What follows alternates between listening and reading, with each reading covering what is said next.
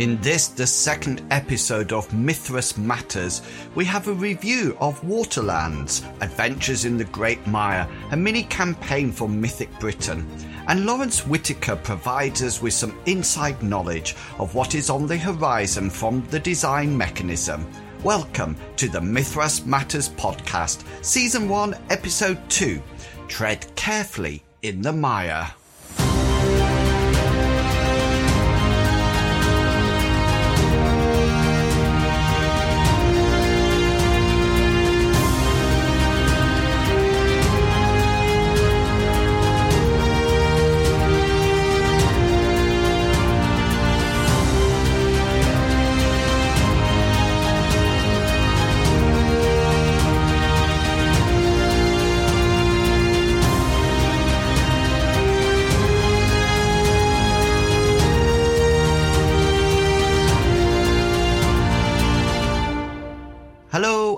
Welcome to Mythras Matters, a podcast dedicated to the Mythras rule set and all its supplements. As always, I'm your host, In Wills, and I have to start this podcast by saying a huge thank you. I must admit it was a bit nerve wracking publishing the first episode of this podcast, but thank you to everyone who tuned in, subscribed, and listened to it.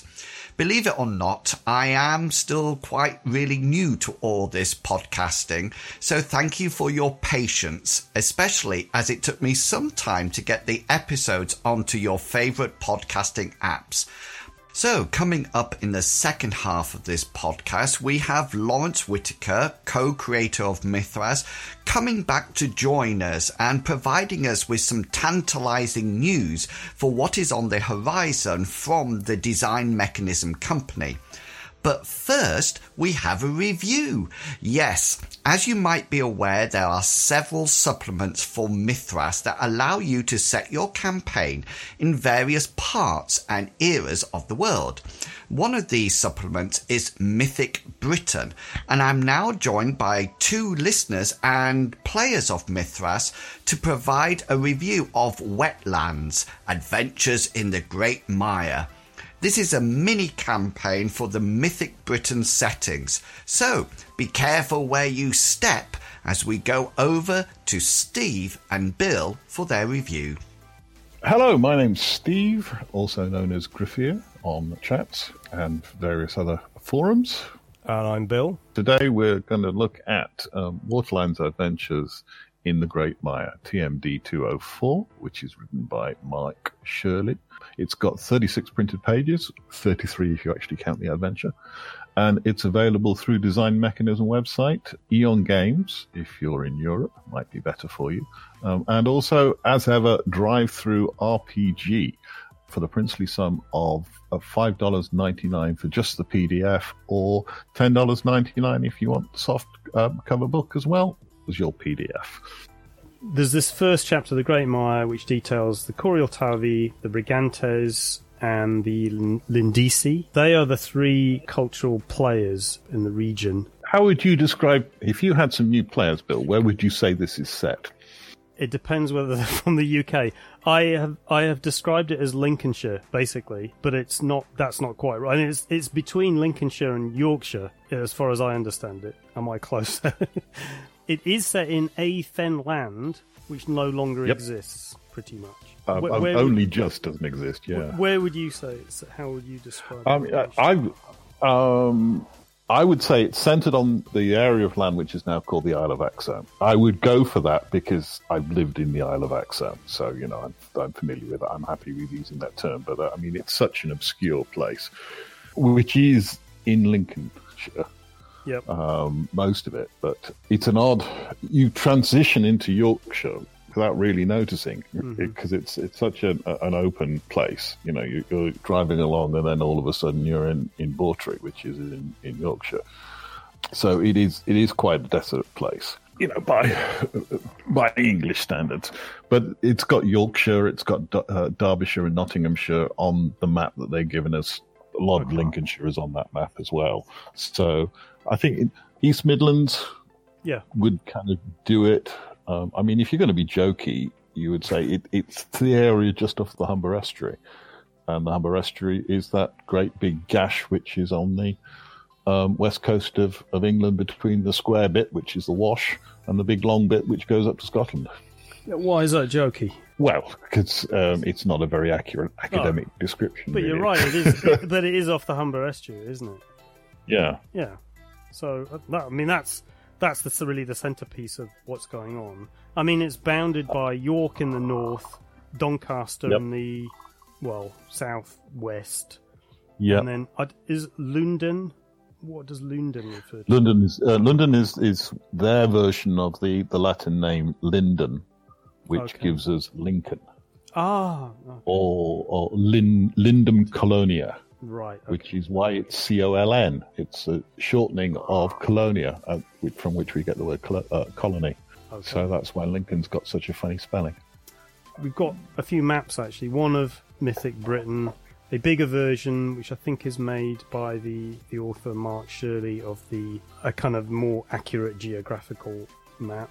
Yep. And then there's Yep. another map of Care Dawn, or is it Down? Yeah, Don, Donny Doncaster. It is Doncaster, isn't it? That's Doncaster. So we've got those maps. Then we've got a description of the marshlands, uh, Mhm. about it ex- its extent, and a series of uh, what it does is it lists the kind of physical qualities of the marsh, the mire, and encounters, people, creatures, hazards. Mhm. And it kind of invites you to combine those things. Depending on what you roll, it's kind of setting itself up as a regional sandbox in that way. Yeah, yeah. I was going to say it, it, that's its kind of sandboxy part to it, and it's yeah. For thirty-three pages, it packs a lot of stuff in like that. Yes, and it also in this section it includes mysteries, and these hmm. are just odd things that you might find that seem to be partly based on archaeological finds, as far as I can make out. Yeah, quite well researched in that sense. So number eight in the list is a carved statue so choked with moss it's impossible to determine it, whether it's God, it, which God it honors. Consider the long neglect. Uh, there may be much to gain from an offering. So a carved statue of Roman origin was found buried in the soils around Crowle. The references to that, you know, you can almost count on the on on the fingers of your hand. There's another one which is there's a reference to a bog body um, and in the, the 18th century, there was um, a, a Roman girl found as a bog Okay. sacrifice. Nobody knows where she's got to now. Actually, she's got lost. Friend Shelley, Mark Shirley, has done a really good research job here. There's some quite nice detail here. Well, I mean, what it tells you is what people are doing in Yeah. the marsh. So we've got eel trappers, fishermen. I mean, there's some there's some just little Hmm. details which I like. Like the fisherman entry says, either in single man coracles or paired up on skiffs. Might be willing to Hmm. transport characters very superstitious. Complain bitterly about the lack of fish, even if their baskets are bulging with their catch. So Oh, that's very Lincolnshire. Yeah. yeah, so there's a bit of there are some little kind of things that are just put in there that which uh, you know you can you know spark something. Yeah. Okay, yeah. Just to go down the list, there's uh, fowling party, reed cutters, salters, withy gatherers, turf cutters, shepherds, bandits, adventurers, travellers, and the hermit. Creatures: mosquito swarm, rats, swans or geese, boar, wolves, cranes, deer, lost sheep, a stray bull, a water serpent, several kind of mythic, folkloric creatures. So I think that's one Yeah. of the things that it does well is that it, it brings out the local folklore of the region. So they're they're drawing on. That's Yeah. one of the things that, that makes it distinctive. Yeah. And I suppose it it's one of the things actually about this that makes it distinctive from the Mythic Britain campaign, which is Mm. much more concerned with very big political Events, and military yeah. events. And this is regional folkloric Celtic associations or, or events Yeah. or things. And I think Waterlands is much more, has a lot more detail and is more interested in that kind of stuff. Yeah. Much more kitchen sink. What have we got? Uh, fog, muck. leeches, Muck and, muck and leeches. tide, sinkhole, sucking mud, swamp gas, tick grass, all of which are unpleasant and nasty. So you don't want to be caught in any of any of these things. They're all fairly dangerous. And then we're on to personalities. So there's a few distinctive personalities. There's the chief of the Corieltauvi. There's a Thane. How do you pronounce Thane Gagny? I say Thane? Thane. Yeah. Not Gagny. Thane, but the Gagny. Well, that's a root for uh, the Gaines- Gangny. Gainsborough? Gainsborough, Gainsborough town in Lincolnshire, Yeah. gets its name from yeah, that's it's the borough of the Gannis. If the current pronunciation is any clue, it's going to be something like that. Just for the record, they weren't supposed to be turning up until about another 150 years later. But um, I think that that's a that's a lovely thing. Is is the way that he does weave stuff in. So so the records say.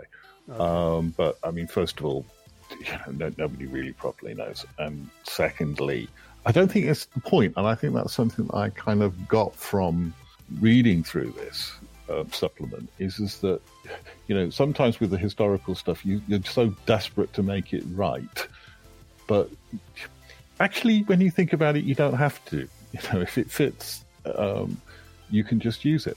Um, Yeah, I mean, I- I think- you can weave stuff in from from a, a variety of, of kind of sources, and it, it, it still works. Still works. And then we have this little adventure called A Secret in the Water, which is Mhm. a it's a sort of murder mystery without necessarily a murder. Certainly needs investigating. Well, the way I treated it is it, it is like an investigative scenario, like almost a Call of Cthulhu scenario, because there's lots of talking to people. Well, I mean, it begins with a with a kind of introduction to Care Dawn and a, a kind of meeting of the key players, and the the party are supposed to kind of meet the suitors of Albia, who's the the kind of focus of the adventure. Then they investigate an attack on Albia, and then there's an event, and then a, a kind of resolution, um, which brings the party to the estuary, the uh, Himbres Gullet, which is supposed to be the Yep. the kind of spirit of the. I mean, I think it all in all is very well constructed. I thought hmm. because it does give you that mix of of activities. So if you had a bunch of new players, new people to the to the setting, and they were not familiar with the Mythic Britain setting, this is one of the ways that you could use this. Is that it, it avoids the main, the, the kind of big events of, say, the Mythic Yeah. Campaign. It introduces you to a small region which is not completely cut off. It is actually connected to the main campaign, but it's a very particular region it gives them whoever's playing it uh, something to do going into this into this region so that they will have to travel into the mire Uh, they Hmm. will have to talk to a bunch of people and they will have to do some investigation and they'll have to try and come to some understanding of what what the, what's happened and it does have a kind of you know there's a couple of, of, of sort of big dramatic events there's a there's a kind of nighttime event. Uh, certainly, when I ran it, the players kind of dealt with it reasonably easily. A bit of a surprise because up until then, there's there's it's quite a slow paced investigation with lots of kind of suspicions and you know trying to prize information out of people, which might be unexpected from the setting. I think that's the lovely part of of this as a setting, different, distinct from the the the, the, the mythic Britain setting that it, uh, whose shoulders it stands on, is that it, it's a kind of counterpoint because um, Lindsay does seem to be this historically seem to have been this kind of melting pot where you still have some Roman hangovers that that Lincoln seems to have retained for a century or more its Roman cultural practices. Um, and the Saxons that arrived up in the north seem to have integrated more. And you've still got a kind of the Celtic, a, a bit of a Celtic presence there as well. It's one of the themes of mythic Britain. It, it kind of buys into the the whole great Arthur myth and the Vortigern fighting against the, the, the Saxons and the great betrayals uh, that the Saxons did upon, uh, upon the Britons. You've, it's it's very very dramatic stuff. Um, it's real, also real ethnic conflict. But Yeah. here, you've got a very much a kind of counterpoint, and there's this lovely detail where where the author is saying, well. as a colonial, Lincoln would have settled people from all over the empire. Um, and there's some suggestion that there might have been some Ethiopians there, so you might actually even see some folks with dark skin. Yes, which I think is a lovely little touch. Yes, so that's uh, yeah, the Lindisi are definitely described as a kind of mixed people, Romano British, and who those Romans are is it's a cohort of Ethiopian veterans, but also they they are they've taken on both Saxon and Celtic appearance in terms of their behaviour and clothes. And yeah, to some extent, practices. So I did wonder if you were bringing people into this. So the way that I ran it is that all the mm. the characters, the the PCs were from the Tauri tribe, which meant mm. that they did not have an allegiance with the Brigantes or the Lindisi one way or the other. And the reason I did that was so that they would have this neutral position. Whereas, if you came into it from a Brigantes background, then my understanding is because one of the suspects in the crime is Brigantes, mm. as a group of players, you would you would by default side with with with that side, which to me takes away a bit of the of the mystery, potential mystery. No. Yeah. What well, do you think? I, I, mean, you're an inventive GM. I know this over the years. I think you, you would have cooked up some reason why we, we would have equally disliked the. Okay. Um, well. Well, there is a problem. There's a further well pro- problem in inverted commas in that the Brigantes chieftain is incredibly likable. like uh, the the only thing that you can well the the bit of the, the the kind of negative bit of information you've got about him is that hmm. he's famously dim, and mm. the so it, it, even has a quote that Merlin has called him a clay-brained clot pole. Mm. But other than that, he's incredibly likable. Um, remind, reminds me of something that my, my grandfather used to say, which is Lincolnshire born, Lincolnshire bred, strong in the arm, thick in the head. Mm. That's what they say about Norfolk people as well. Um, how many people can we insult?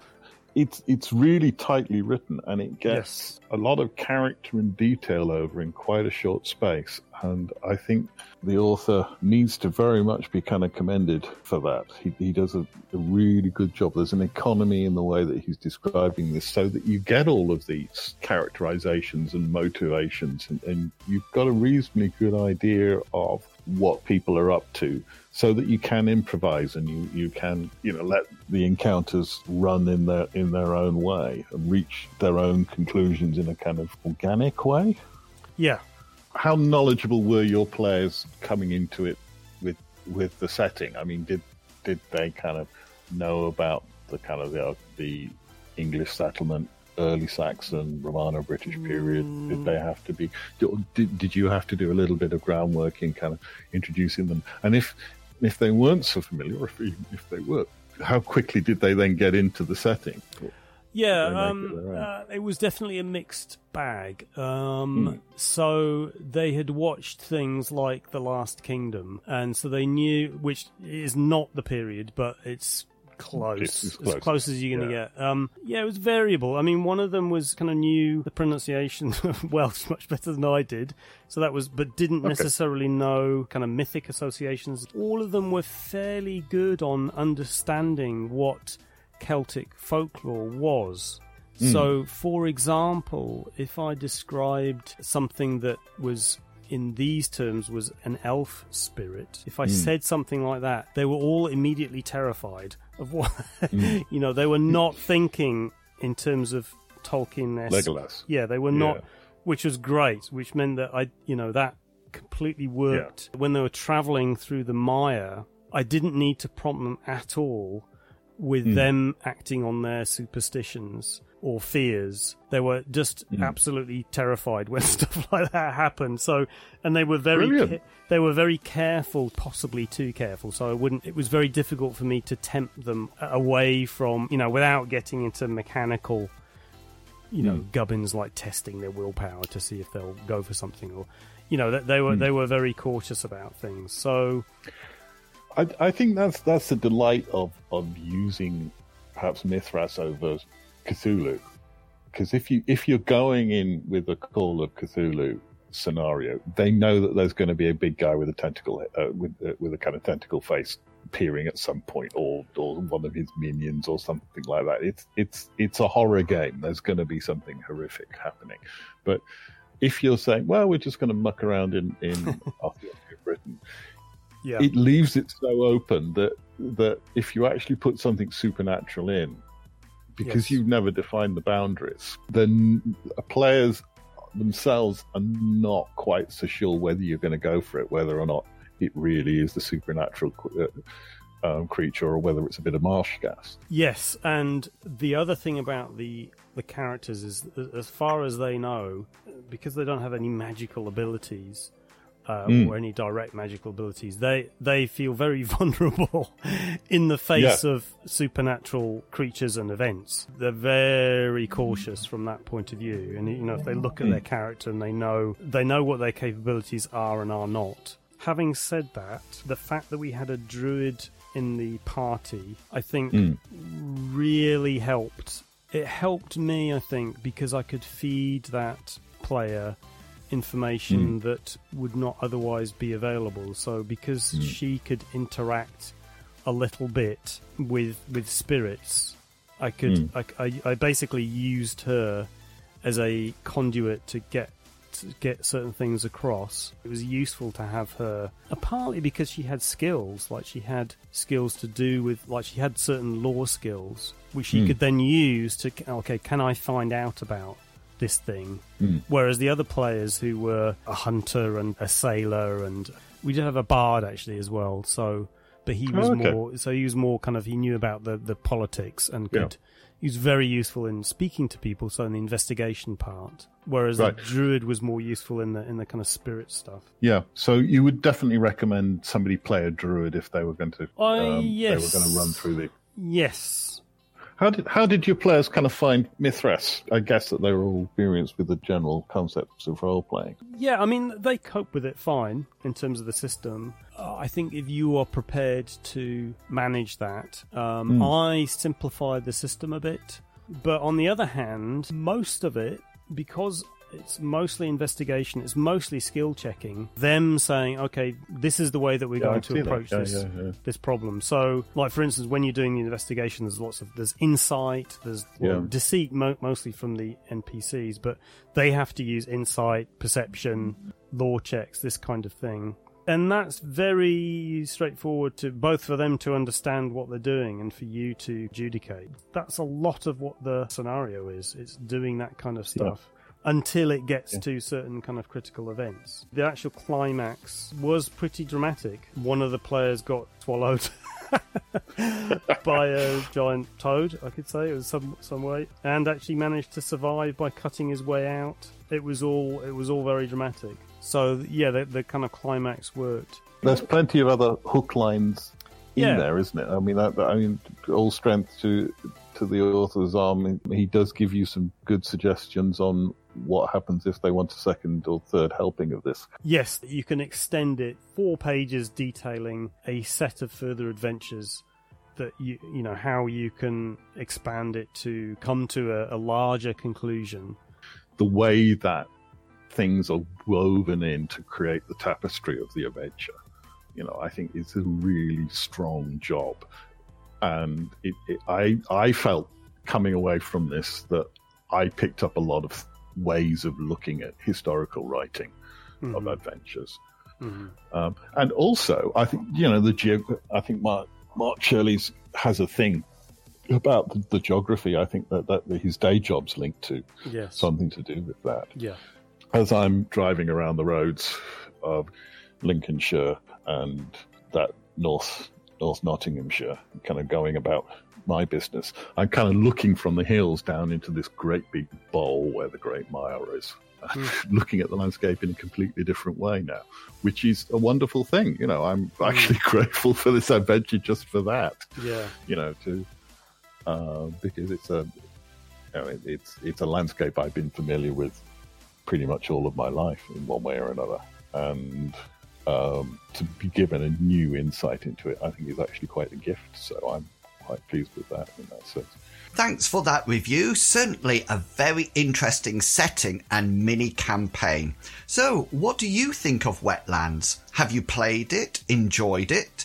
Remember, you can always let us know by emailing the podcast at mithrasmatters at gmail.com. Or why not come and join the Mythras Discord? Yes, we have a Discord dedicated to Mythras now. Thanks to Bill for setting this up. And if you would like to come and join in the discussions, then the link to the Discord uh, is in the show notes below this podcast. Okay, on to the next segment. Time to let Lawrence Whitaker bring us up to date with what the design mechanism is working on in the future. Time for the tantalizing news section. Over to you, Loz. Hello there. I want to talk a little about a few products the design mechanism team is working on for future release. And by future, I'm talking about 2020 and beyond. So these aren't imminent releases, but they are in our pipeline and in various stages of development. The first is Fioracitta, now, this is one product that we hope may see a 2019 release. The manuscript is finishing editorial and will be moving on to art commissioning and layout reasonably soon. Fioracitta is a fantasy city based on the city states of Renaissance Italy. The city in question is a highly cultured place with a long and tangled history.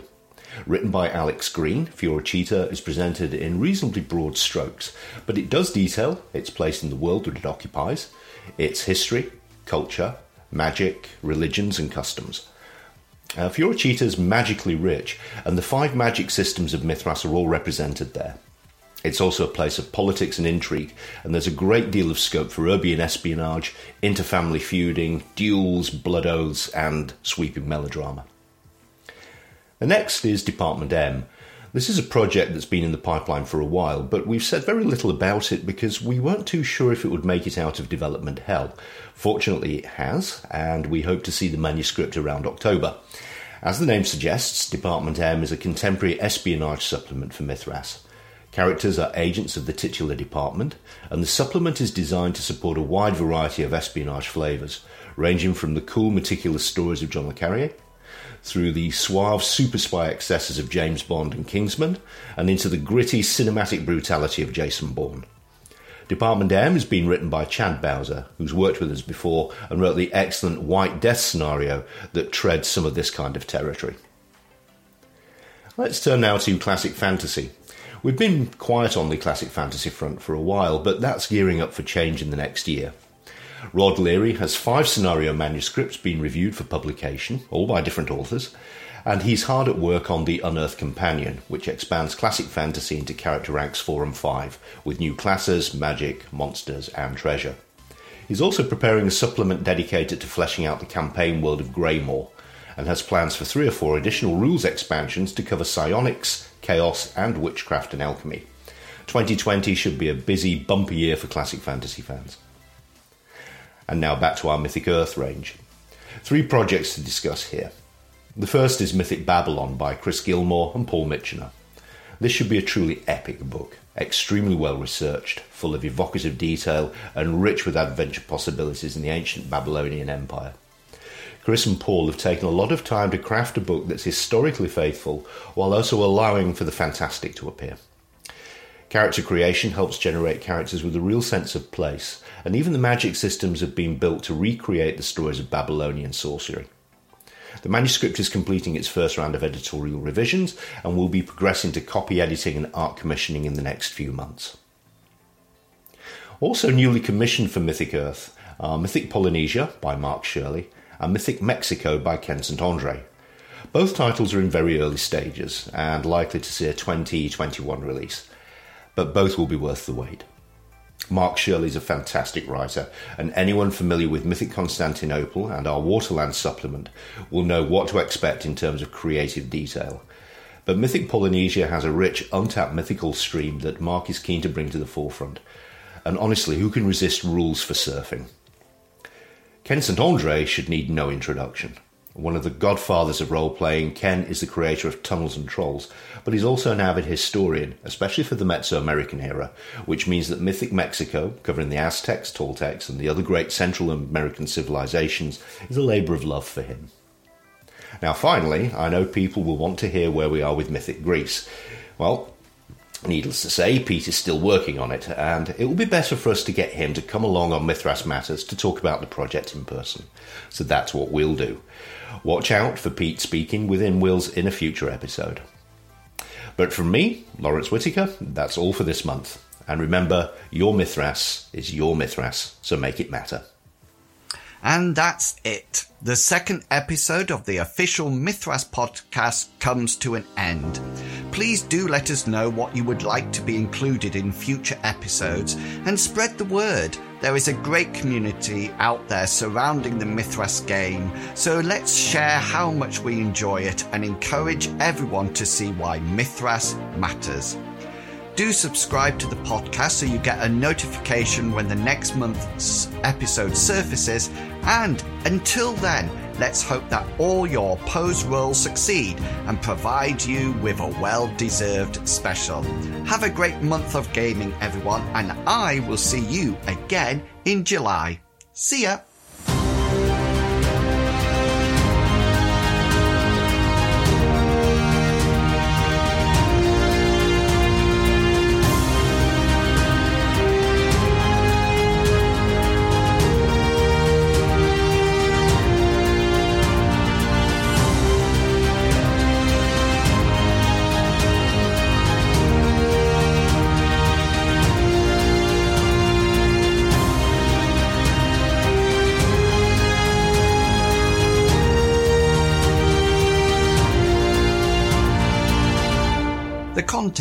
This podcast is covered by the Creative Commons Attribution 3.0 license, so please give appropriate credit if you are sharing or copying any part of this podcast. Thank you.